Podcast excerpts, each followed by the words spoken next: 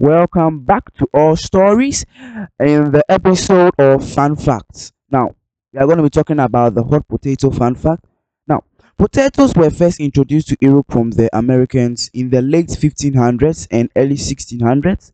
While the government was thrilled with this crop that could grow in years that other crops could fail and grow much more quickly than wheat crops, the general public were much less enthused some priests and other clergy members claimed that God had no means for people to consume potatoes. Herbalists felt that the appearance of the potato plant suggested that it could be it could cause leprosy. People began to believe that potatoes were poisonous to the point where the plant was associated with worshipping the devil and practicing witchcraft. It was until war struck Europe in the 1700s that people turned to potatoes for nourishment. It gave them an opportunity to learn that potatoes, of course, did not cause infections or bring about the practice of witchcraft.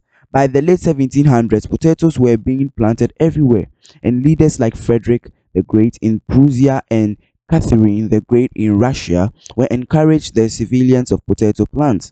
Catherine the Great even believed that potatoes could serve as an antidote to famishment.